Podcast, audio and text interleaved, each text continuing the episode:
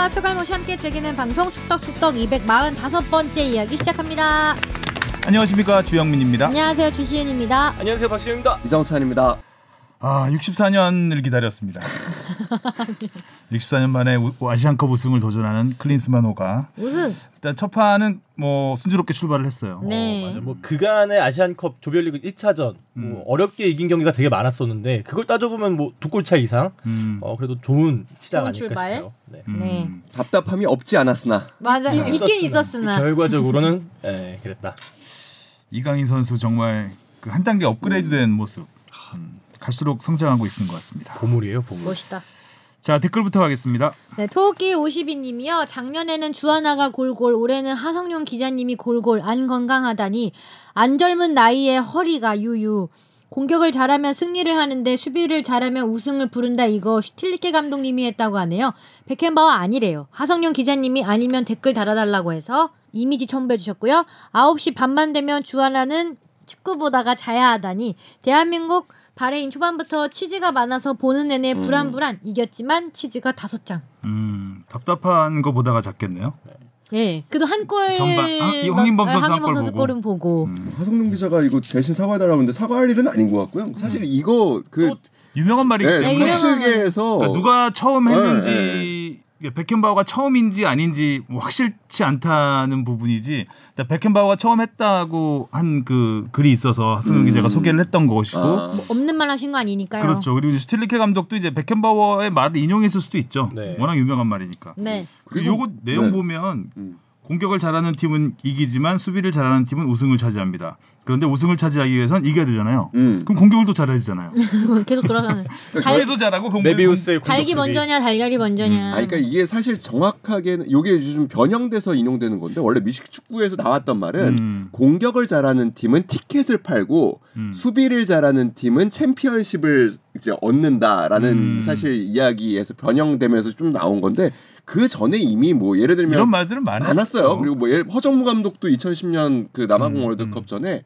아생연 후살타라는 이제 바둑 용어를 음. 쓰면서 내 집을 먼저 살리고 음. 그다음에 상대 거를 취하겠다라는 바둑 용어거든요. 음. 그러니까 그게 결국에 우리가 먼저 지키고 선제골을 허용하지 않는 상황에서 음. 승리를 취하겠다라는 뭐 거였으니까 예전에 프로농구에서 현대 왕조를 이끌었던 음. 신선우 감독도 강팀은 공격을 잘하는 팀이 아니라 수비를 잘하는 팀이다 음. 이런 말을 많이 했었죠. 음. 그 수비 농구로 거의 뭐 평정을 했던 그런 시기도 있었고요. 저는 여기 주- 작년에는 주하나가 골골해서 두 골인 줄 알았어요. 한 골밖에 어, 없- 한 골, 한. 주하나. 골 골골 골골. 골골 성룡 선배가 이제 아프시니까. 음. 와이 어웨이스미님이요. 이정찬 기자가 간 곳이 뉴욕 대 아부다비 우루과이입니다. 알모에즈 알리 명단에 있습니다. 맞아요. 저 여기 갔었어요. 음. 가가지고 그 뉴욕대 그 홍보팀 직원하고 친해졌어요. 음. 우리 집 넣어달라고 우루과이에 우루과이 훈련할 때. 그리고 알모에즈 알리 자꾸 제 이름 기억이 안 음. 나가지고 계속 얘기했었는데 좀 찾아봤는데 이 선수가 2019년 아시안컵에서 역대 최다 대회 역대 네. 최다인 9골 넣고 MVP 오. 득점왕을 차지했는데 당시 이 대회 끝나고 유럽 진출을 시도했었어요. 근데 음. 결국 유럽 진출에는 실패를 하고 안타깝네요. 계속해서 카타르 알 두하일 소속으로 지금까지 뛰고 있고 음. 이 선수가 재밌는 게 지금까지 프로에서 한 시즌 최다골이 8골이에요. 음. 근데 아시안컵에서 아홉 골골 넣고 됐고, 그러니까? 국가대표만 되면 잘하는 특징이 있더라고요. 음. 히샬리송과 비슷하네요. 어, 그 지난 시즌 네 골을 넣었거든요 프로에서. 국대에 강한 남자. 지난 시즌 네 골이고 현재 이번 시즌에도 네 골을 넣고 있는데, 어 현재까지 A 매치 97경기에서 51골. 그러니까 경기당 0.53골을 넣고 있고 A 매치에서는 잘하네요. 프로 통산은 219경기 65골, 경기당 오. 0. 0.3골. 음. 그러니까 A 매치에서 거의 두배두 배. 가까운 오. 득점력을 보여주고 있는. 선수입니다. 이번에도 뭐골 개막 넣었죠? 개막전에서 골을 넣었죠. 네. 그래서 통산 이제 10골째가 됐고 아시안컵 이동국 선수와 음. 동률. 이동국 선수가 아마 최다 골 기록자로 알고 있는데 아니요. 아시안컵. 두 번째 아니에요? 알리다인가 네, 2위 2위예요, 2위. 우리나라 최다 음, 우리나라 아, 최다. 우리나라 최다. 기사를 좀 잘 읽어요. 음, 죄송합니다. 네. 네. 국, 국내 최다. 겉핥기식으로 읽어서요? 팀내 최다. 네. 그리고 히샤르리송 요즘 토트넘에서 잘하고 있지. 않았요? 네. 네. 지금 시작한 지 한 5분 만에 5분도 안낸것 같아요. 골골 당했네요. 뭐 하는 겁니까? 뭐야, 뭐야. 골골 되고 있습니다. 그리고 알모이즈 알리가 그 최근 평가전에서 그러니까 지난해 11월 아프가니스탄전에서 4골 넣었고요. 음. 그리고 지난달 캄보디아와 평가전에서 해트트릭 했더라고요. 오. 그러니까 A 매치에서는 계속 잘해주고 있는데 어, 프로 프로에서는? 네, 그리고 월드컵 무대였으면 못했고 카타르 월드컵 때 완전히 못했고 그래서 제가 이름을 잘 기억 못하고 있었습니다. 다음 다음 아, 대갈장 아 네 맞아요. 너무 강하시다. 대갈장군 69님이요. 홍명보가 울산 갔으니 우승하겠죠. 박햄바우어도 마찬가지겠죠. 수원이 강등하면서 K리그2 평균 관중 수는 많이 늘겠네요. 그리고 수원 팬들은 응원 자판기로 취급될 거고요. 근데 응원 자판기가 자판기가 뭐예요? 승점 자판기는 제가 많이 들어봤는데 응원해달라면 해준다는 뜻일까요? 뭔지 뭐, 이거 잘. 모르겠네요. 네. 축덕꿀떡님. 중국 프로리그의 승부 조작 새로운 이슈들이 추가되면서 중국 내에서도 다시 비판, 비난 여론과 뉴스가 업데이트되고 덩달아 기존 손준호 사건에도 다시 악영향을 주겠군요.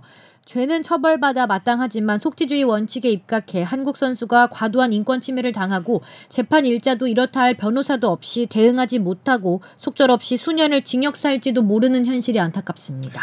조금 더 뭐 과하게 간 것 같긴 해요. 왜냐면 이게 정보가 안, 전달되는 게 잘 없습니다. 음. 그리고 또 어, 일단 변호사의 도움은 받고 있는 걸로 제가 알고 있는데 일단은 뭐 안타까운 거는 뭐 사실이죠. 그리고 너무 오랫동안 사실 구속 수사가 음. 되고 있고 그리고 좀 뭐- 타이밍상 굉장히 안 좋을 때 걸린 네. 것 같아요. 음. 그러니까 네. 중국이 2022년 말에 그러니까 축구 부패 척결을 선언을 하거든요. 음, 음. 그래가지고 그 굉- 굉장한 물밑 작업을 합니다.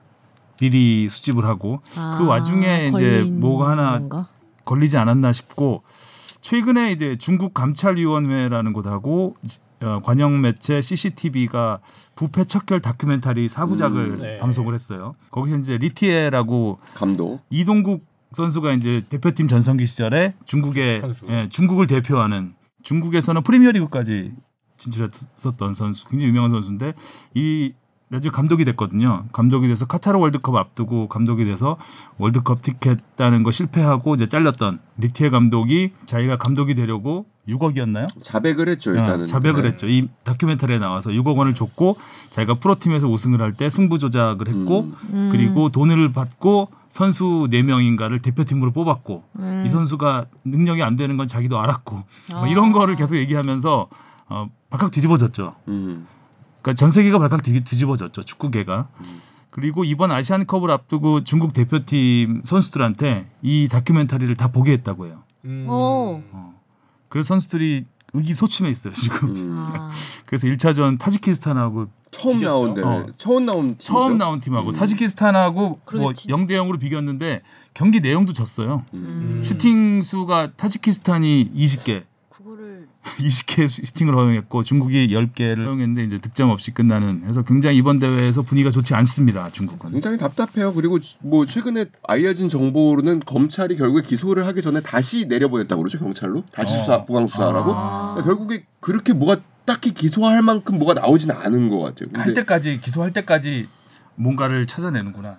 그런 게 아닌가 싶기도 하고 뭐 들리는 소문에 의하면 국내로 돌아오려고 하던 게 도피로 로 이제 좀 의심되는. 예, 의심이 돼서 지금 구속이 된 걸로도 좀 알려져 있긴 한데 정확한 정보는 사실 알 수가 없습니다. 그러게 말입니다. 하얼빈의 장채님이요. 추 추춘재 추춘재 발음 괜찮았나요? 춘추제 추춘제. 아 주춘 주춘이 떠오르네요. 그러니까 춘추제 추춘제 이슈에 대해선 결론적으로 장기적으로는 추춘제를 따라갈 수밖에 없는데 토론회에서 싸움되는 게 오히려 나을 것 같은데요. 승강제보다 추춘제 방향에 대해 우선 검토와 시도민 구단이 거의 반대할 사항에 대해선 한국 축구의 미래 방향성을 따져서 오히려 리그별 팀을 늘리지 않고 말고 AFC까지 대응 가능한 팀들만 K리그 1에서 운영될 수 있게 하는 게 어떨지. 이거 힘들- 힘들죠. 네. 현실적이지 않죠. 네 어려울 겁니다. 어렵습니다. 네, 권소라빠님이요. 이번에 오스마르가 인천공항에서 FC 서울 팬들과 아쉬운 인사를 하고 며칠 만에 귀국해서 서울 이랜드로 이적했는데 캐다와 협상이 잘 안 됐나요? 그런 것 같아요. 그러니까 캐다 제가 알기로는 이제 캐다가 그 서울에 이제 레터까지 보내서 굉장히 좋은 조건. 그러니까 오스마르의 나이를 생각했을 때 1년 6개월짜리 계약에 굉장히 고액을 주는 그 좋은 조건을 제시를 했던 걸로 알고 있는데 뭐 이제 그래서 이제 서울하고는 이별을 선택하게 됐고 이- 어, 뭐 어쩔 수 없었던 부분도 있죠. 그러면서 이제 이적을 하는 과정에서 좀 캐다 쪽이 마음이 변했던 것 같아요. 어. 네, 그래서 어 좀 이렇게 좀 조건을 낮추려는 시도들이 보였고 거기에서 이제 오스마르 선수는 신뢰를 잃고 훨씬 더 낮은 비용이긴 해요. 서울 이랜드가 제시한 아무래도. 조건이 그럼에도 불구하고 그래도 뭐 서울 이랜드로 가겠다라는 결정을 한것 같아요. 아마 음. 오스마르는 이 서울이라는 팀도 좋아하지만 이 서울이라는 도시 자체도 되게 좋아하지 않나 가족분들도 되게 오래 제2의 살았고 제2의 고향이겠죠. 네. 음, 맞지. 오래 있었으니까. 옹아범 01님이요. 대한민국 대표팀의 이번 아시안컵 우승 변수는 일본도 아니고 사우디도 아니고 이란도 아니고 호주도 아닌 심판 성향을 빨리 파악해서 카드를 되도록 받지 말아야 하는 겁니다. 조별예선 1차전인데 주차 딱지를 벌써 다섯 개 받았습니다. 아직 결승까지 가려면 경기가 많이 남았는데 그 점은 조금 아쉽긴 합니다. 그리고 이강인의 멋진 중거리 슛이 들어가지 않았다면 경기 결과가 어떻게 되었을지 궁금하긴 하네요. 그래도 좋은 결과도 가져오고 더운 나라에서 열심히 싸워준 대표팀 선수들에게 박수 보내주고 싶습니다. 주차 딱지까지만 받아야 되는데 그죠? 그러게요. 견인 딱 견인 견인되면 안 되죠. 거 같아요. 맞 아무튼 뭐 이야기는 이슈에서 자세히 다뤄보도록 하죠. 네. 문연호님이 아시안컵 성적 어떻게 예상하시나요? 우승, 우승. 우승. 네. 64년 만에 우승. 우승해야죠. 네. 자 질문 가보겠습니다. 무엇이든 물어보세요. 앙, 니가 가라 내가 갈까님이 보내주셨습니다. 모든 뉴스에 취재 편집에 정신이 없으실 텐데 건강 꼭 유의하세요. 이번 주 질문이 하나 있습니다. 아프리카 네이션스컵도 이제 하고 있는데요. 대륙별 대회가 2년 주기로 하는 몇몇 대회는 수익 때문에 4년 주기가 아닌 2년 주기로 하는 건가요? 월드컵에 대륙별 대회 4년씩 번갈아 가면서 대륙별로 보면 큰 축구 대회가 거의 매년 있는 것 같은데 수익 부분 외 2년 주기의 의미가 궁금합니다. 상세한 설명 매번 해주셔서 기대하겠습니다. 감사합니다. 대륙간컵 당연히 2년마다 하고 싶을 거예요. 피파도 준비를 했었죠. 근데 뭐 월드- 지금 월드컵을. 네 월드컵을 이제 2년마다 하겠다. 음. 명분은 그렇습니다. 2년마다. 어, 더 많은 나라에게 기회를 주겠다. 아, 뭐, 예. 예, 뭐 이런 이야기를 하지만 사실은 그냥 영업 일수를 늘려서 돈을 더 그렇죠. 벌어보겠다라는 예. 겁니다. 피파가 그렇게 또 피파 주도로만 확장을 하게 되면 또 지역별 대륙별 그 협회들의 입지는 또 작아지거든요. 그렇죠. 음, 그러니까 또 대륙별 협회 입장에서는 2년마다 하는 걸 또 반대를 반대. 반대할 수밖에 없죠. 우리도 원하면 2년마다 할 수 있어요. 그 할 수 있죠. 할 수 있어요. 도장 찍으면 되죠, 그냥 결정하면 되죠. 다만 뭐. 이제 A 매치 캘린더라는 거는 한정돼 있는데 이거를 아시안컵 예선과 음. 그 다음에 우리의 월드컵 예선과 이게 예, 예. 뭐 그냥 속된 말로 쫑이 나요. 그렇기 때문에 아시안컵 예선을 그렇게 많이 할 수가 없는 거죠 현실적으로. 음. 그렇게 되니까 이제 결국에 4년 주기로 하게 되는데 뭐 남미 같이 그러니까 나라가 몇 개 대륙에 나라가 몇 개 없는 나라 같은 경우에는 뭐 최근만 봐도 2015년 난리던데요. 네. 코파 아메리카는 진짜 일, 매년 한 겨, 매년 했을 때도 있고 갑자기 어. 3년마다 한 번 한 적도 있고. 원래 주기가 코파 아메리카는 3년이었어요. 음. 3년을 하다가 4년으로 맞추겠다고 합니다. 그래서 이제 2015년에 열렸으니까 2019년에 열리는 게 맞는데 그 사이에 2016년에 우리가 코파 아메리카 100주년이 됐다고 한 번 더 특별 대회를 엽니다.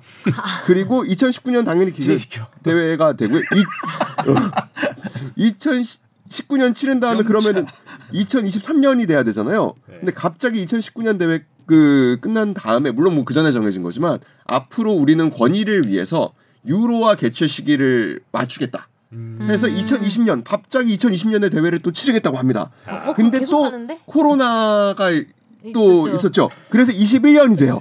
그러고서 그 다음 대회는 또 올해 또 열리게 되는 뭐 협회장 마음이네요. 주기가 사실상 의미가 없는 코파 아메리카가 이제 남미 선수 축구 선수권에서 코파 아메리카로 이제 이름을 바꾼 건데 남미 축구 선수권이 1916년에 시작을 했거든요. 이때는 매년 열렸어요. 이때는 아. 16, 17, 아. 18, 19. 아 그러다가 또 갑자기 2년마다 한 번씩 열렸군요. 그러다가 3년마다 또 열립니다. 이게 죽이라는 말이 좀 무색하네요. 사실 오히려. 안 이게 어. 예, 어떻게 룰이 네. 꾸준히 이어지지가 않죠. 어.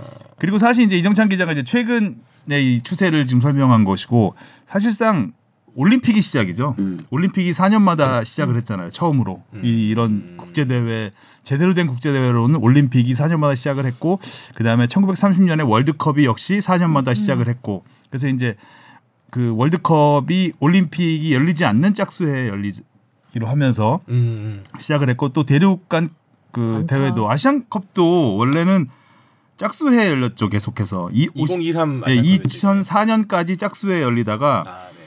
올림픽하고 겹치니까 그치. 올림픽하고 유럽 축구 선수권하고 겹쳐요 해가 그러다 보니까 홀수회로 하자 하면서 2004년에서 2007년에 3년 음. 3년째 열고 그 다음부터 이제 홀수회에 여는 것이고 그리고 올해 2024년에 열리는 거는 이제 중국이 개최권을 반납을 하면서 2020, 네. 2023이 원래 중국이었잖아요. 네. 그러면서 이제 카타르로 급 변경해서 열리느라고 홀 짝수회가 된 거죠. 음, 원칙은 없다는 거. 음. 근데 없어요.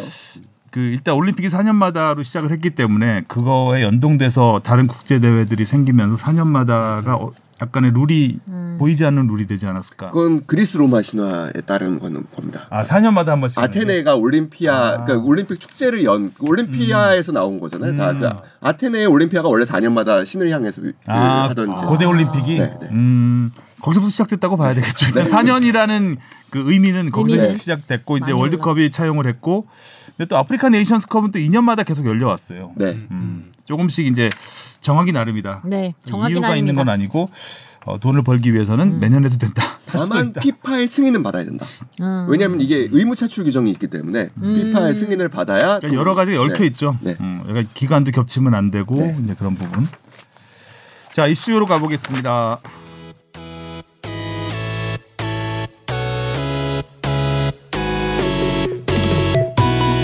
여러분은 지금 축덕 속덕을 듣고 계십니다. 잊지 말고 하트 꾹. 이거 제목 안 썼나요, 여기 뽕PD? 있어요. 판을 바꾼 이강인, 어, 내 거에는 없었는데 메시 소환한 황금 왼발. 급히 넣었다는 얘기죠. 괜찮네요. 판을 바꾼 이방인. 이방인. 이방인, 이방인, 이강인, 이방인이라니. 예. 스트레인저. 아 근데 한국 축구에 나오기 아니, 진짜 어려운 이방인 같은 스트레인저긴. 느낌이 있죠. 맞아요. 음. 네. 진짜 그 너무 잘해. 얘네 예- 예전에 용병이라고 했잖아요. 흔히들 네. 용병급 활약을 펼친다는 말을 아. 많이 했었는데 진짜 어디 이방인 한 분 모셔다가 네. 어, 우리 대표팀에 있는 것 같은 느낌이 드는 경기력이었습니다. 아 출발은 너무 답답했잖아요. 어, 네. 바레인이 물론 쉽, 쉬운 팀은 아니에요. 바레인하고 해서 우리가 시원하게 이긴 적이 별로 없어요. 음. 거의 한 골 차로 이겼었는데 이겨도 진 적도 있었고요. 음, 음. 그렇기 때문에 음, 만만한 팀은 아니었지만 그래도 우리의 기대에는 굉장히 못, 못 미쳤던 한 전반 한 25분 정도까지는 아니, 네. 황인범 선수의 골이 터지기 전까지는 좀 쉽지 않, 힘들었어요. 아, 힘들었죠. 계속 경고받고 전반전을 보면서 빨리 골이 터져야 맞아요. 분위기를 바꿀 수 있겠다. 결국에는 골이 나와야 이게 뭔가 나올 수 있겠다. 결국에는 김민재 선수가 물골을 텄다고 봐야 되지 않을까요? 어, 후방에서 빠른 그 날카로운 침투 패스 음. 이거 한 방이 결국 이제 바레인의 수비를 흔들어 놓는 역할을 했죠. 그러니까 그 전까지 상황을 보면은 답답할 수밖에 없었던 게 일단 손흥민 선수도 볼 터치가 적었고요. 조규성 선수한테 투입되는 공이 거의 없었고요. 맞아 안 보였어. 결국에 그렇게 되면서 최전방 둘이 고립이 되다 보니까 뭐 어려웠죠. 음. 그 바레인이 압박을 잘했죠. 네. 잘했어요. 어, 내려앉는 수비도 안 했고. 그래서 이강인 선수도 입지가 많이 좁아졌었고. 네. 잘 안 보였어요. 볼터치 아이가 이게 뭔가 공을 끌 수 있는 상황을 네. 안 만들어줬거든요. 그리고 생각보다 탈압박이 잘 안 됐습니다. 그러니까 음. 우리 선수들이 갖고 있는 자신감과 기량이라면 사실 바레인 선수들이 압박이 그렇게 들어와도 탈압 개인 기량과 개인 전술을 통해서 탈압박을 하면서 음. 경기를 풀어갔어야 되는데 그 부분이 잘 안 됐어요. 그래서 공 흐름이 매끄럽지가 않았습니다. 음. 그렇죠. 그래서 과연 뭐 전술이 뭐야 이 느낌이 네. 들 정도로 되는 게 하나도 없었던. 맞아요. 근데 정석을 뒀죠. 주시은 아나운서 잘 잘하고 음. 어, 아니. 너, 무 이렇게 들떠서 자면 안 되니까. 규칙 모드로. 아니 시원하게 자고 싶었는데 마음 놓고 자고 싶었는데 쉽지 않더라고요. 잘 시간은 다가오는데 골은 안 터지고 음, 경고는 아, 계속 오히려 받고. 편하게 자게 하려면 초반에 골이 좀 터졌으면 돼. 아. 좋았을 텐데 근데 그래도 뭐 한 골 넣는 거 보고 음. 음 그래 이기긴 하겠지 이러면서 잠들었어요. 음. 어 진짜 황인범 선수 잘 찼죠. 일단 네. 침착하게 거기서. 잠 그골 크로스바 벗어날 뻔했어요. 뜰. 뻔했는데 네. 공. 손흥민 선수가 앞에서 흘려줬잖아요. 거기 조금만 받지 힘 않고. 들어갔으면 떴을 네, 것 같아요. 떴어요. 근데 힘 빼고 잘 찼던 네. 것 같아요. 그래서 타이밍을 예측하기도 어려웠을 것 같고 황인범 선수도 이제 약발이었잖아요 왼발이. 어, 음. 그건데도 불구하고 되게 정확하게 구석을 찔러서 음. 전반전을 이렇게 마치고 네. 그리고 후반전에 이제 이강인 선수가 안 되겠네. 아, 원맨쇼였죠. 좀 해야겠네. 어, 네, 해야 되겠네. 아니, 야 거기서 슈팅을 날릴 거라고는 진짜 부럽다. 거기서 슈팅을 날릴 수 있는 선수가 몇 명이나 될까요, 진짜? 음. 저뭐 타이밍은 슈팅 타이밍이었는데 그렇게 아, 수비수가 와. 붙어 있었잖아요. 그쵸. 보통 이제 수비수를 먼저 있었죠. 제끼고 차려고 하는데 수비수를 그런 틈을 안 줬죠. 그러니까 뭔가 타이밍이 빨랐고. 어, 한 박자 빠르게 그냥 수비수가 달라붙 을 틈을 안 주고 날렸는데 야 그게 또 골대를 벗어나려는 것처럼 하다 궤적이 진짜 거의 네. 죽였잖아요. 그건 못 막죠. 진짜 음. 어느 골키퍼가 와도. 부럽다. 그러니까 그 골 장면이 아무튼 뭐 메시를 소환했죠. 그 네. 지난 네. 그 지난해죠. 지난해 그 호주와 평가전에서 넣었던 골과 굉장히 궤적이 그리고 또 찬 위치도 그렇고 음. 비슷합니다. 그리고 또 수비가 있었던 상황에서도 뭐 난도를 보면 이강인 선수가 조금 더 높았던 것 같긴 해요. 좀더 거리가 좀 더 있었기 때문에. 음. 네, 그럼에도 불구하고 아무튼 뭐 메시를 소환한 골이었고 메시보다 이강인. 일단은 왼발 잡이라는 부분에서도 좀 유사성이 있고 그리고 또 사실은 뭐 이강인 선수가 PSG 갈 때도 그런 표현들이 많이 나왔습니다만 그러니까 메시의 빈자리를 메울 선수라는 기대를 많이 받았던 또 선수기 때문에 이게 우리 입장에서는 조금 좀 과한 평가라는 얘기도 좀 뭐 나올 수 있었지만 지금 상황에서는 이번 대회를 진짜 우승까지 만약에 가게 돼서 이끈다면 이강인 선수는 굉장히 한 단계 더 성장할 수 있는 그런 발판이 될 수 있는 대회일 것 같다라는 생각도 듭니다.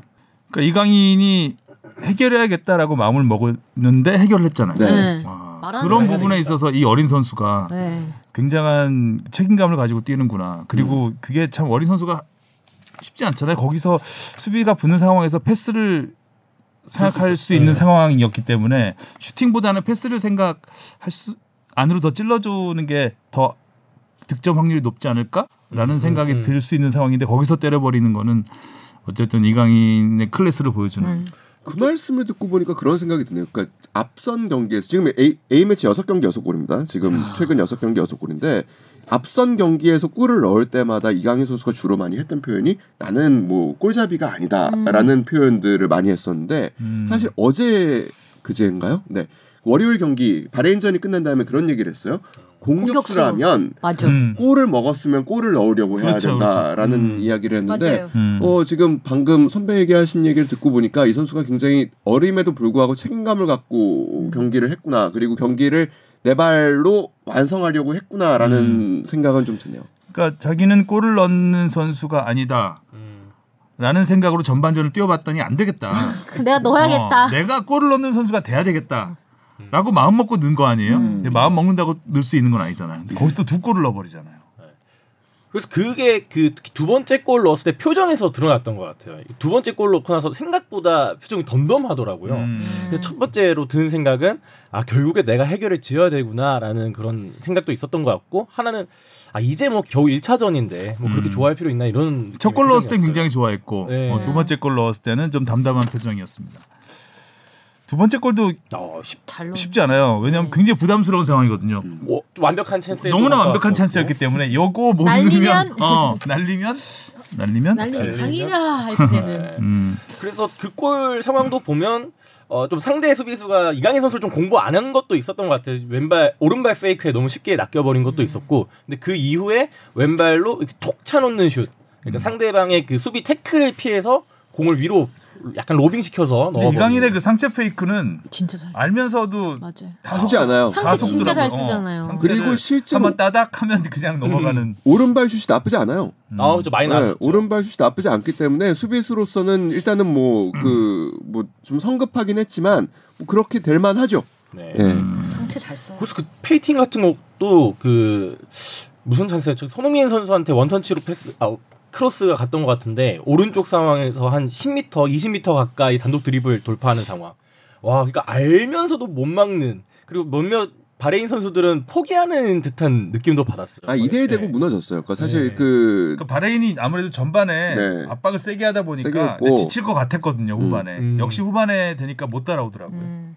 그리고 일단은 동점골이 생각보다 일찍 터졌어요 후반에. 음. 그래서 그랬지만 이강인 선수가 골이 터진 시점이 되게 중요했던 것 같아요. 이게 아, 만약에 좀 맞아요. 길어졌으면 음. 경기가 굉장히 우리 입장에서 음. 초조하고 꼬일 맞아요. 가능성이 높습니다. 그렇죠. 거기다가 경고는 다섯 장이 있거든요. 음. 클린스만 감독은 계속해서 지금 교체를 생각할 수밖에 없고 왜냐면 최악의 경우 10명이 뛰는 상황을 생각하게 되면 첫 경기부터 너무 많이 꼬여요. 음. 그러니까 그런 상황에서 5분 만에 골이 터져 떠지면서 사실 판을 바꿨죠. 네. 실제로 판을 바꿨고 두 번째 골 같은 경우에는 손흥민 선수의 역할도 굉장히 중요했어요. 손흥민 선수가 공을 끊어냈고 음. 그걸 황인범 선수에게 밀어줬고 황인범 선수, 범 선수가 전진 패스를 넣어줬거든요. 정확하게. 정말 잘 줬죠.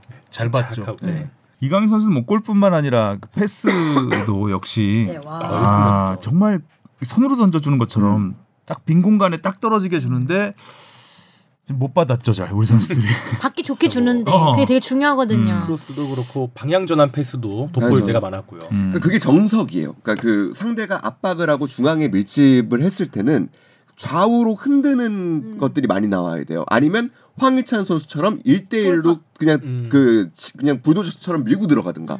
근데 황희찬 선수가 없는 상황에서 이강인 선수가 그 역할을 했던 거죠. 좌우로 크게 크게 흔들고 그러면 수비는 결국에 균열이 생길 수밖에 없거든요. 그리고 측면을 파고들고 그게 결국에는 정석입니다. 자 이강인 선수의 stat 정리한 걸 좀 보겠습니다. 패스 성공률이 91%. 이야. 어 45개를 시도를 했네요. 그 미드필더가 45개면 굉장히 많은 거죠. 음. 음. 그리고 찬스 창출 3회, 음. 슈팅 3회 중에 유효 슈팅 2개가 다 골이 됐고 하나는 프리킥 이었겠죠? 아주 그 프리킥도 잘 찼는데. 잘 찼죠. 네. 약간 아, 골문 상단을 저는- 스쳐가는 네. ball touch 74회, 드리블 성공 6회. 드리블, 성공 6회면 굉장히 뭐 한 3회 이상만 해, 이상만 그렇죠. 해도 음. 수준급인데. final third 3회, 패스 3회. 음, 그러니까 그 3등분 했을 때 네. 최전방을 얘기하는 거죠. 그러니까 수비, 미드필더, 고, 최전방 했을 때 최전방 쪽으로 가는 패스를 얘기하는 거죠. 롱 패스 성공률 100%. 100%. 세 번에서 세 번. 그냥 그냥 이강인 선수의 하이라이트를 만들면 우리나라 대표팀의 하이라이트와 비슷하지 않을까. 그렇죠. 그 정도 수준의 활약이었어요. 뭐 해외에서도 찬사가 이어졌습니다. 네. 지팡이를 꺼내서 마법을 부렸다. 아, 그러니까 뭐 좀 초 좀 치죠. 어, 네, 많이 스페- 치죠. 아, 스페인, 스페인, 아스. 어, 아스. 여기 특히 초 많이 치는 데예요. 네. 또 발렌시아 유스 출신이라서 또 그러지 않았을까. 네, 마르 되게- 마르카하고 비교하면 어때 봐. 아, 뭐 그, 만만치 않아. 둘다 둘다 뭐. 그, 마르카는 좀 오버가 많던데. 네. 아니 그리고 이- 아시아의 축구왕. 예, 뭐 폐하, 뭐 황제 폐하 오셨다, 뭐 이런. 네, 귀엽네요. 지팡이. 꺼내 마법 부려. 음. 귀엽네. 해리 강인, 해리포터. 뭐 그려지네요. 네. 지팡이를 꺼내는 야. 게. 음. 레비오사 뭐 그런 거 있잖아요. 음. 뭐. 한국의 64년의 기다림을 끝내는 dynamic duo가 될 것이다. 그러니까 손흥민과 이강인을 얘기하는 거죠. 음. dynamic duo. 완벽한 파트너를 찾았다. 음. 이런 식으로 표현을 했죠. 파리 생제르맹은 우리 파리 지앵이 두 두 골을 골. 넣었다. 영입 잘했다. 꿀 영입. 일본에서도 많이 극찬을 했네요. 클린스만호를 구한 건 한국의 22살 보물. 풋볼존은 구보의 친구가 압도적 활약으로 승리 이끌어. 구보의 친구. 친하죠 둘이? 음. 음. 구보도 뭐 사실 이번 대회 그 교체 출전했죠. 교체 출전해서 바로 어시스트를 하고. 네. 그리고 저 중동 지역에서도 관심을 보였더라고요. 왜 자신이 대한민국의 차세대 희망인지 보여줬다라고 음. 모든 언론이 이강인 선수에 대한 활약을 집중했던 것 같습니다. 자 이제 옐로우 카드 얘기 좀 해볼까요? 아, 아. 중국 심판 정말 화나던데요. 음.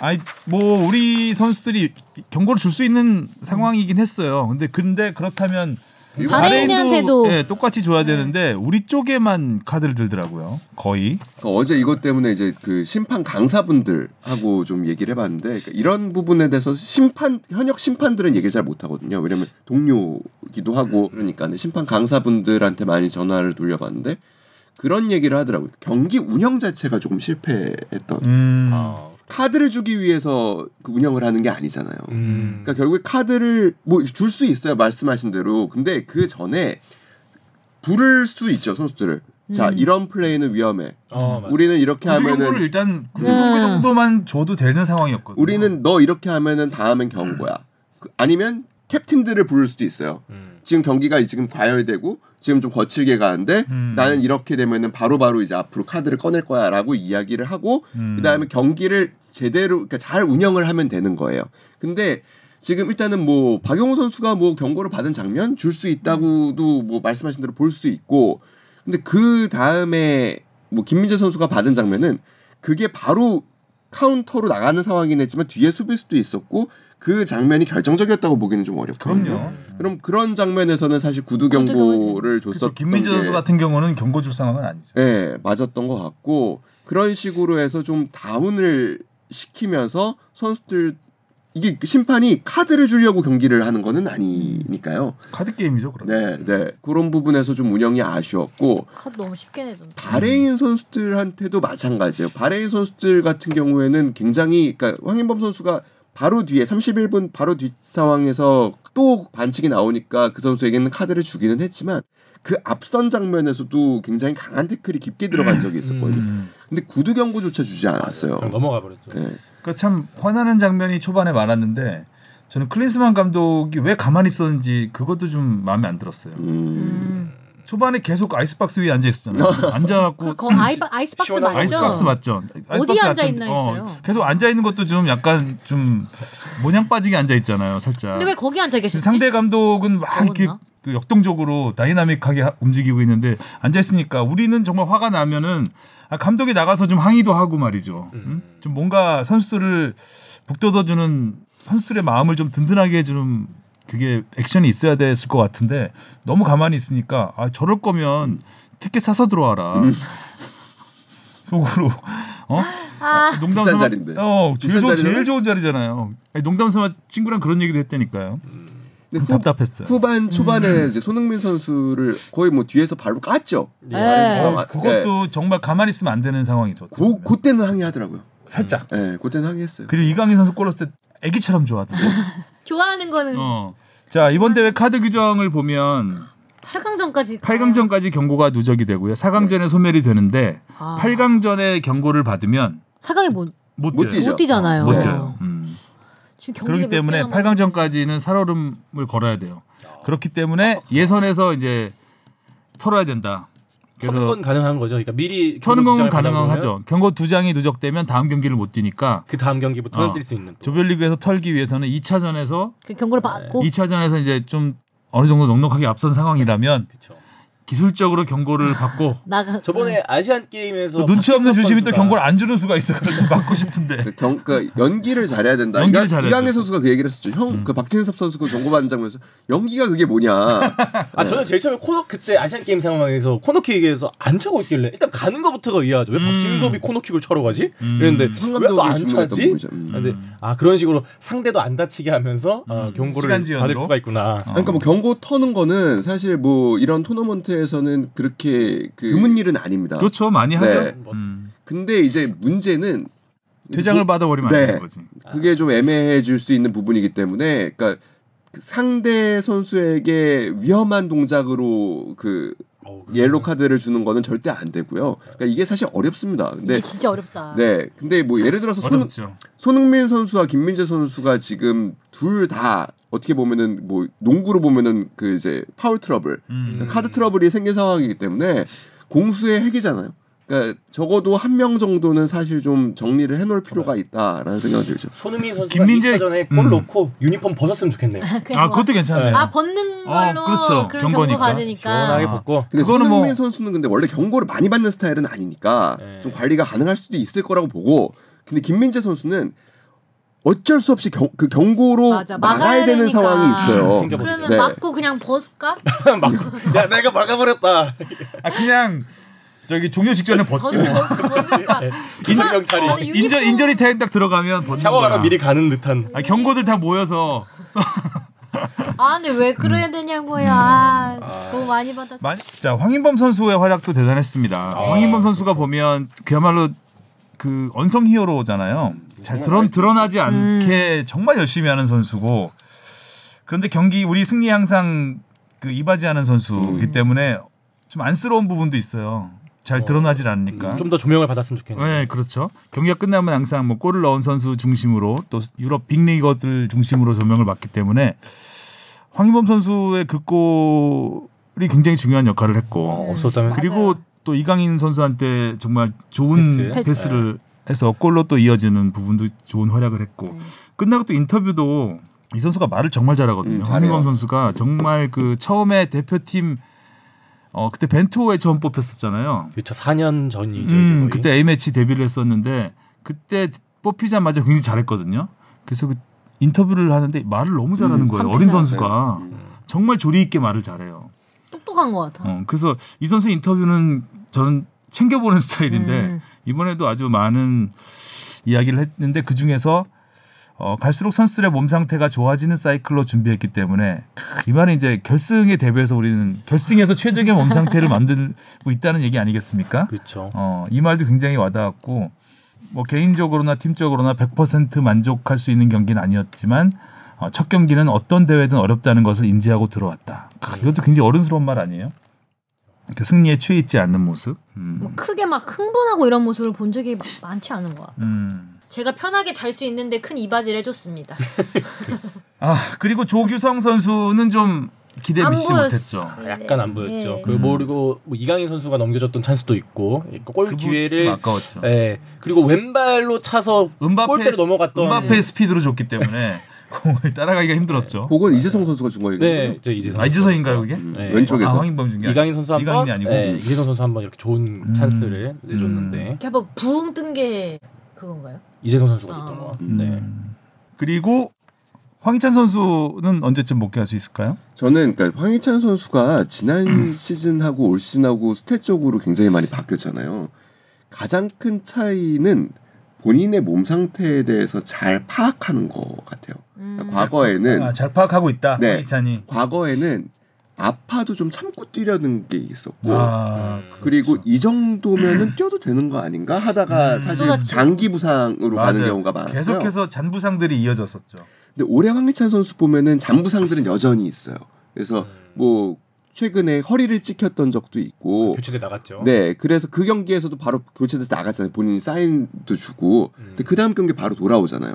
그러니까 그런 부분에서 자기의 몸 상태를 잘 알고 내가 여기서 어떻게 하면은 장기 부상을 피하는지를 그 경험적으로 좀 알게 된게 음. 가장 큰 것 같아요. 음, 그러네요. 네 그런 부분에서 제가 생각하기에는 뭐 이렇게 팀의 메디컬 파트를 정확하게 취재한 건 아니지만 경기를 지금 못 뛸 수 있는 상황은 아니라고 생각해요. 음. 근데 관리하고 있는 상황이고 우리가 좀 더 완벽해져서 네, 네, 돌아오겠다. 네 조별 그렇게. 네 아유, 그래서 확실히 황희찬 선수가 좀 그립던 게 물론 이번 경기에서는 황인범 선수가 전반전에 골을 넣어주면서 좋은 흐름으로 이어갈 수 있었지만 만약에 그 골이 터지지 않았다면 뭐 후반전에도 이강인 선수가 좀 지지부진했다면 어, 분위기를 바꿔줄 수 있는 선수는 또 누가 있을까? 그렇죠. 딱 아, 맞아요. 황희찬 선수 황소가 있어야죠. 황소가 음. 시원하게 돌파 한번 해주고. 황소 풀어야 풀어야 되는데 음. 토너먼트부터 나오지 않을까 싶어요. 3차전 정도에 제가 보기에는 뭐 살짝 목- 컨디션을 음, 좀 점검 차원에서. 거- 할것 같고요. 음, 아무튼 이제 완전체로 토너먼트를 들어가야 되기 때문에 그런 것도 재밌더라고요. 그 사실 이번 그 바레인전 보면 바레인전 전날 공식 기자회견 황희찬이 나왔잖아요. 네, 12시에 했거든요. 음. 근데 우리 훈련이 10시였어요. 음. 그러니까 10시와 12시 사이에 사실 굉장히 그 좁잖아요. 시간 네. 차이가 빡빡하잖아요. 그래서 사실 경기에 안 나올 황희찬. 선수를 그 공식 기자회견에 낸 거예요. 근데 현장에 있는 기자들한테 황희찬 선수가 경기에 안 나올 것 같다라는 기사 쓰지 말아달라고 얘기를 했다고 그러더라고요. 아 왜냐하면 공식 기자회견에 나오면 다음 날 뛰는 거니까. 그, 그 상대 팀에서는 어, 저 선수가 뛰겠구나라고 음. 생각을 할 수가 있잖아요. 그래서 음. 그런 것도 나름대로 전략이지 않았나라는 생각은 음. 듭니다. 그러니까 훈련 시간 훈련 끝나자마자 바로 기자회견으로 네. 가야 되는 상황이어서 선수들이 좀 부담스러울 수 있잖아요. 그래서 뛰지 않는 음. 황희찬 선수가 나왔다고 하더라고요. 네. 근데 이 전략은 2차전에서는 통하지 않을 겁니다 아마. 음. 2차전에 어, 뭐 예를 들면 김진수 선수가 나온다고 하더라도 음. 상대팀 감독은 속지 않을 겁니다. 아. 김진수는 안안 나오나 보다. 보다. 음. 한번 썼기 때문에. 네. 그리고 이재성 선수도 역시 아우. 중원에서 예, 폭넓은 음. 움직임을 보여줬고 그 전반 후반전에 이강인 선수가 있었다면 전반전엔 이재성 선수가 있었죠. 음. 잘해. 좋은 선수예요. 음. 몸 상태가 좋아 보였어요 상당히. 네. 음. 그런 생각은 들죠. 윙이 맞는 자리인가라는 생각은 솔직히 좀 들어요. 음. 그러니까 물론 결국에는 이재성 선수가 왼 그 왼쪽 측면을 허물면서 아까도 말씀드렸듯이 이제 밀집 수비가 있고 상대가 압박이 심할 때는 결국에 뒷공간 그다음에 측면 이게 이제 정석이긴 한데 이재성 선수가 측면에 있는 것보다는 뭐 10번 자리가 조금 더 선수 개인적으로는 좀 더 어울리지 않나. 음. 그러니까 황희찬 선수가 뭔데 없으니까 뭐 그렇게 어쩔 수 없는 선택이기도 했겠지만 음. 조금은 그런 생각도 좀 들었습니다. 자 이렇게 1차전을 순조롭게 마무리했고 2차전 상대는 요르단입니다. 네. 네. 토요일에 하죠. 요르단이 그 말레이시아를 완파를 했습니다. 네, 아이고. 김판곤 감독의 말레이시아를 음. 그 대회 직전에 일본과 평가전에서는 6대 1로 졌는데. 일본한테 크게 졌는데 네. 음, 말레이시아가 좀 약하긴 하죠. 이번 대회에 참가한 팀 중에는 피파 랭킹이 가장 낮죠. 한 음. 132 정도 됩니다. 음, 뭐 경기 내용도 요르단이 압도를 했고 뭐 그렇다고 해서 뭐 이걸로 이제 요르단의 전력을 말레이시아전 가지고 평가 네, 예, 평가하기는 어려워요. 평가하기가 좀 쉽지 않죠. 우리 김판곤 감독이 최근에 뭐 말레이시아에서 좋은 성적을 내니까 말레이시아가 뭐 이렇게 좀 많이 올라오기는 했지만 음. 말레이시아는 2007년 그러니까 개최한 그러니까 홈팀으로서 개최한 대회를 제외하면 44년 만에 대회를 나온 거예요. 음. 와. 그러니까 사실 아시안컵에서 어, 활약하는 경험이 거의 적다고 봐야 되고요. 승리한 경험도 딱 1승밖에 없습니다. 음, 근데 뭐- 아시안컵에서 네. 근데 이제 뭐 바레인을 그래도 김판곤 감독이 한번 잡아주는 모습은 기대를 해봤으면 좋겠고 음. 요르단에 대한. 대비가 조금 안 됐던 것 같은 게 너무 그 쉽게 중거리 슛을 내줬어요. 음. 그러니까 요르단 선수들이 중거리 슛 기량이 있는 선수들이 그래도 제법 포진돼 있는데 그리고 특히 그 이제 프랑스 리그에서 뛰고 있는 타마리. 예. 타- 알타마리 선수 알타마리. 같은 경우에는 기량이 출중한 선수인데 그 선수들을 너무 풀어놨다. 요르단의 살라라 그런데요. 네. 오. 왼발잡이고 이제 보통 이제 오른쪽 측면에서 이제 반대발 윙어로 뜨기 음. 때문에 이제 요르단 살라로 불리는데 뭐 이 선수를 좀 너무 풀어놨던 게 아닌가라는 생각은 음. 좀 듭니다. 후반전에는 말레이시아가 그래도 꽤 많이 몰아쳤어요.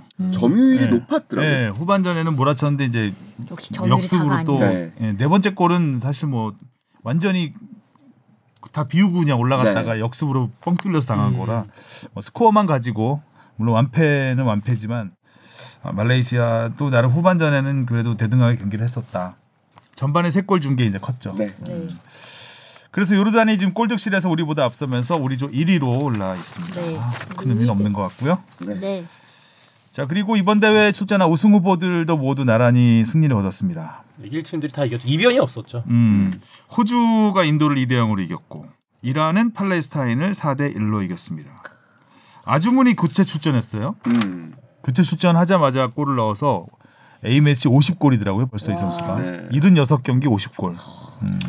이란은 확실히 physical이랑 이 선이 유럽 축구, 아, 좀 선굵은 축구라고 하잖아요. 그렇게 느껴지기도 하고 워낙 그 팔레스타인 상대로 전반전에 또 이른 시기에 좀 많은 골을 터트리면서 좀 쉽게 가져갔던 경기가 아니었나. 이 경기는 또 이제 현재 그 전쟁 때문에 많은 아, 희생자가 그렇죠. 네. 나오고 있는 팔레스타인전이어서 또 이란이 좀 세리머니 또 차지하고. 예, 이란이 이제 팔레스타인과 우호 관계죠. 우호 관계죠. 그리고 그 이스라엘과 대립각을 세우고 있기 때문에 음, 두 나라가 하면서 팔레스타인이 이때 골 넣었잖아요. 첫 골. 어, 첫 골이 터졌을 때 이란 관중들이 아주 환호를 해서 좀 훈훈한 장면을 만들어줬고요. 네. 그다음에 벤투 감독의 아랍에미리트도 홍콩을 3대 1로 꺾고 음. 벤투 감독 부임 이후에 아랍에미리트가 A 매치 5승 1패 음. 와. 상승세를 타고 있습니다. 역시 잘 안 지셔. 이 경기는 뭐 페널티킥 두 번 해서 음, 사실 그렇죠. 어, 경기 내용만 보면 그렇게 아랍에미리트가 압도했던 느낌은 아닌데 음. 예, 행운의 PK도 있었고 음, 또 홍콩에는 또 반가운 감독이죠 아, 안데르센 감독이 또 이끌고 있어서 반가우세요? 아, 아, 구면이잖아요. 예, 음. 그래서 그런 부분에서 또 관전 포인트가 있었죠. 우리 서울 감독으로 한번 아 no thank you입니다. 자 그리고 베트남이 일본한테 4대 1로 졌지만 어, 베트남이 골 넣었어요. 아이 2대 1로 역전을 시켰잖아요. 네. 일본을 상대로. 깜짝 놀랐어요. 결국은 졌지만 어 물러서지 않더라고요. 일본 상대로. 음. 아 그래서 그게 딱 대변이 되더라고요. 그 박항서 감독님 시절에 베트남은 좀 실리 축구라고 하죠. 내려서서 강팀을 상대로 내려서서 했던 축구라면 어 이 트루시에 감독의 베트남은 어 조금 더 일본을 상대로 맞대 맞좀 맞대응을 하려고 했지 않았나. 음. 그래서 2조가 우리가 이제 16강에 가면은 D조 2위하고 그렇죠. 네. 그래서 이 D조가 의 순위가 굉장히 관심인데 일본은 다- 당연히 1위가 될 것이고 지금 베트남, 이라크, 인도네시아거든요. 음. 음. 근데 인도네시아가 이라크한테 완패를 당했죠. 3대 1로. 이라크냐 베트남이냐가 될 것 같아요. 네. 음, 그럼 이제 그렇군요. 베트남 이라크는 이제 평가전 때 한번 해봤고 그렇죠. 베트남과도 베트남이- 16강에 맞붙을 수 있어서 어, 베트남도 주목을 해봐야 될 것 같습니다. 음. 투르시에 감독이 잘 만든 것 같아요 팀을. 요 전까지만 해도 사실 반, 그 분위기가 굉장히 안 좋았어요. 음. 어 그리고 일단 박항서 감독이 중용하던 선수들을 많이 뺐고요. 아. 그리고 아. 이제 박, 어떻게 보면 좀 박항서 지우기에 들어갔기 때문에 어. 박항서 감독에 대한 이미지가 굉장히 좋잖아요. 그 베트남에서 그래서 좀 트루시에 대해 에 대한 반감도 좀 있었고 팬들 사이에서 뭐 좀 호평보다는 혹평이 많았었는데 이번 경기 하나로 뒤집었죠 분위기를. 음. 그리고 이 대회에 앞서서 주전 선수들이 워낙 다 줄부상을 다- 당했던 터라 어, 이 경기를 치는 것만으로도 좀 박수를 받았었는데 어, 역종골까지 넣었던 그 순간에는 오 확실히 확 각인을 시키지 않았나 네, 싶어요. 음. 자 이렇게 아시안컵은 큰 이변 없이 네. 진행이 되고 있습니다. 이제 한 바퀴가 돌았고. 전부 한 경기씩 치렀고 이제 목요일부터 내일부터 또 두 번째. 예, 2차전에 들어갑니다. 네. 자 우리 손흥민과 황희찬이 없는 사이 잠깐 프리미어리그 음. 어, 네. 보면 토트넘이 맨유와 2대 2로 비겼습니다. 아 오. 그렇죠. 그리고 손흥민의 공백을 메우기 위해서 영입했던 티모 아, 베르너. 티모 베르너가 도움을 기록했죠 데뷔전에서. 오. 네. 음, 그런 소식이 있고. 좋은 찬스 많이 날리고 그래도 도움은 하나 하고. 네. 우리가 알던 베르너가 돌아왔다. 네. 그래가지고 손흥민을 대체한다고? 막 약간 이런 그. 네. 그러다가 도움 하나에서 간신히 음. 간신히. 음, 간신히 비겼습니다. 그래도 메뉴와 비겼기 때문에 아 좋은 경기였어요. 어, 굉장히 좋은 어, 경기였어요. 승점 1점이라도 딴 거는 굉장히 그나마 소득입니다. 손업 희왕 네, 음. 히샬리송이 계속해서 활약. 아 히샬리송 그렇죠. 다행이야. 이렇게 해서 토트넘은 한 경기 덜 치른 아스날과 승점이 똑같아졌고요. 음. 골득실에서 오. 뒤진 5위 를 모위. 유지하고 있습니다. 여전히 상위권에서 경쟁을 하고 있고 그리고 황희찬 없는 울버햄튼은 오늘 그 FA컵 예. 32강에 아, 올랐더라고요. 극적이었죠. 음. 64강 재경기였죠. 음, 역전승 음. 브렌트포드한테 연장 그래서- 승부 끝에 잘 나가고 있다는 잘 나가고 있어요. 그리고 뽕 PD가 국내 프로축구 잠깐 음. 네. 했는데 염기훈 감독 기자회견 네. 이종찬 기자가 다녀왔는데 네. 어, 팬들은 또 밖에서 시위도 하고 그랬죠. 네. 그 팬들의 어렵죠. 마-. 수원 네. 삼성 어렵다. 팬들의 입장은 사실 분명해요. 그 염기훈 감독이 욕심을 부린다라고 생각을 좀 하는 것 같아요. 음. 그러니까 지금 이 상황은 우리가 아. 진짜 그 승격의 골든 타임이 오랜데 음. 그리고 일단 왜냐면 일부 리그에 있었던 선수들이 아직 남아 있잖아요. 첫 번째는 그리고 올해 김천이 없습니다. 아, 아, 네. 그러네요. 네. 어떻게 보면. 그럼 그리고 이 상황에서 사실 올해가 그럼 골든 타임이라고 볼 수 있는 음, 시기인데 돼. 그러면 경험 있는 지도자가 음. 한번 맡아서 해야 되지 않겠냐.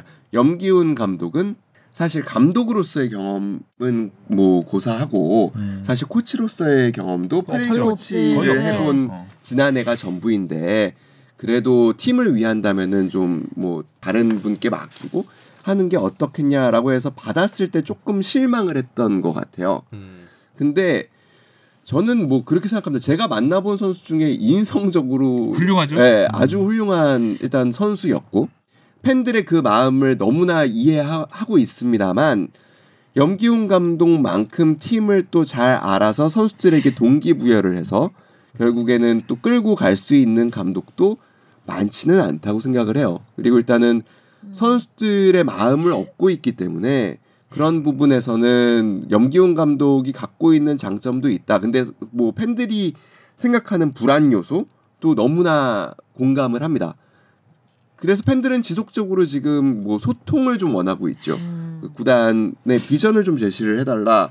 그리고 감독하고도 좀 대화를 하게 해달라라고 음. 하는데 어 사실 팬들이 알고 있는 사실들 중에 조금은 실체가 불분명하거나 사실과 다른 부분들도 좀 있어요.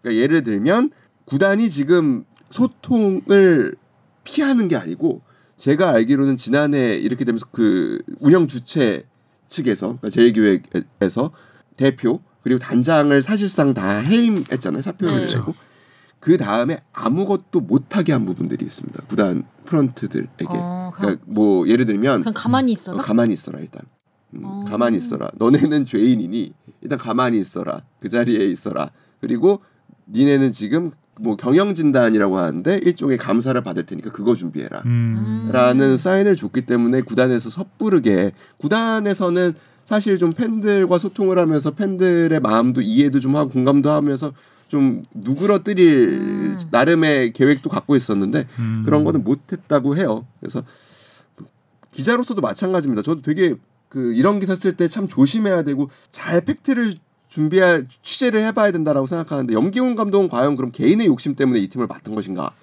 저는 좀 아니라고 보긴 하거든요. 아니죠. 예. 그리고 네. 개인의 욕심이 있다면 이 상황에서는 아, 한발 안, 안, 어? 한발 물러서 있는 게 낫지 않아요? 네. 네. 그리고 왜 이 어려운 상황에서 음. 나서겠어요? 이건 욕심은 아니죠. 네, 그리고 그리고 일부 팬들이 이렇게 뭐 그 주장하는 이제 일부 실명을 거론하면서 얘기하는 프런트들 이렇게 이 구단을 망친 주역으로 음. 평가되는 그 분들이 과연 그렇게 팀에 강한 영향력을 미치면서 모든 거를 막 그 그분들 뜻대로 운영할 수 있는 자리와 책임과 권한을 갖고 있느냐? 저는 그것도 소실, 솔직히 좀 아니라고 봅니다. 물론 팬들이 갖고 있는 불만들이 있을 수 있다고 생각하지만 그런 책임과 권한은 또 갖고 계시지는 또 않기 그럼 누가 때문에. 갖고 있어요? 그런 뭔가가 있을 거 아니에요. 그러니까 저는 뭐 그러면 힘을 흔든 무엇인가가 있을 그러니까 텐데 진짜 잘못한 분 그러니까 감독 선임이라든가 어쨌든 선수 영입이라든가 이런 부분에 있어서 영향력을 행사하는 사람이 있을 거 아니에요. 전 단장이라고 봅니다. 단장? 네, 네, 단장. 해임된 단장? 네, 해임된 단장 정도라고 보고 뭐 그렇습니다. 그래서 좀 저도 조심스럽게 취재를 해봐야 되고 좀 더 그 진실에 가깝게 취재를 해봐야겠지만 간혹 팬들이 알고 있는 것들이 그리고 또 이제 커뮤니티에서 돌아가는 소문들이 실체적 진실과는 조금 거리가 있는 경우들도 있더라. 아무래도 안 좋으면 계속해서 좀안 맞아요. 그 부풀려지죠. 네. 어, 상황이 그런 부분인 것 같고 잘 마무리됐으면 좋겠는데 이런 상황에서 저는 염기훈 감독이 취임했다는 게 좀 안쓰럽죠. 안쓰러워요. 음. 그리고 그 취임 기자회견에서 축구 인생을 걸겠다고 하는데 지금 이 어린 감독이 축구 인생을 벌써 어, 이 상황에서 걸, 걸다고 할 정도면 참 안타깝다. 음. 라는 네. 생각이 들고 또 인터뷰 중에 그러니까 외부 선수 영입만큼이나 빠져나가려는 선수를 잡는 게 중요하다라고 했는데 지금 빠져나가고 있죠. 빠져나가고 있어요. 근데 이 부분에서 그래도 나름 염기훈 감독이 역할을 하고 있는 부분도 있습니다. 선수들의 마음을 좀 음. 아, 잡고, 잡는? 네 그리고 이제 다시 도전을 할 수 있는 상황을 만들려고 하는 부분들도 있고. 근데 모르겠어요. 저 솔직히 뭐 저 박경훈 단장님도 마찬가지로 인성적으로도 그렇고 경험도 많으신 분이고 어, 존경하는 축구인이지만 적절한 인사였나라는 거에 대해서는 저는 약간은 물음표가 붙어 있습니다. 아. 일단 뭐 어쨌든 성적이 따라줘야 되는 부분이기 때문에 일단 개막을 해야 네. 네. 개막을 하고 좀 성적이 나와 봐야 음. 네. 알수 있을 것 같습니다. 어쨌든 권창훈 선수가 전북 현대로 갔고 네. 음. 그다음에 유스 유스 출신인 김태환은 제주로 음. 그다음에 고승범은 울산으로 네. 안병준은 부산 친정팀 부산 아이- 아이파크로. 가고 굉장히 많은 선수들이 떠났습니다. 네, 뭐 주전급 선수들도 많이 음. 나가고 특히 뭐 공격을 이끌었던 뭐 안병준, 바, 바사니 선수도 가서 이번 이적 시장에서 어느 선수를 좀 잘 영입을 할수 음. 있을지. 좀 늦었어요. 늦, 네, 늦긴 그 딱- 좀 냈어요. 근데 뭐 일단 김현 선수는 이미 뭐 그 같이 전지훈련도 떠났고 네, 음. 수원 FC에 있던 김현 음. 선수는 아, 예, 수원에 합류해서 그 전지훈련도 같이 떠났어요. 그리고 어. 뭐 염기훈 감독이 박 단장한테 좀 부탁한 선수들이 있대요. 이 선수들은 그래도 잡아달라. 좀 네, 추진을 하고 있는 것들이 있다고 들었습니다. 그 제주도 이제 김학범 감독이 네. 취임 기자회견을 했는데 네. 음, 수원과는 좀 분위기가 좀 다르죠. 아, 네. 좀더 기대감에 넘쳐 음. 있는 제주입니다. 김학범 감독은 홈 승률을 높이겠다라는 음. 얘기를 했고 사실 홈이지만 원정 같은 홈이죠. 계속 비행기 타고 왔다 갔다 해야 되니까. 네, 네. 음, 홈 승률이 25%밖에 안 되더라고요. 음. 어, 정규리그 기준이죠. 예, 지, 33라운드까지. 그러니까 지난 시즌. 와 60%까지 끌어올리겠다고 그리고 항상 제주가 보면 이제 초반에 괜찮게 나가다가 여름 중반 네, 이후에 중반 힘들죠. 이후에 좀 떨어지는 아, 그런 부분도 좀 보완을 할 필요가 있을 것 같습니다. 네. 자 오늘은 얘기를 여기까지 하면 될 것 같습니다. 네.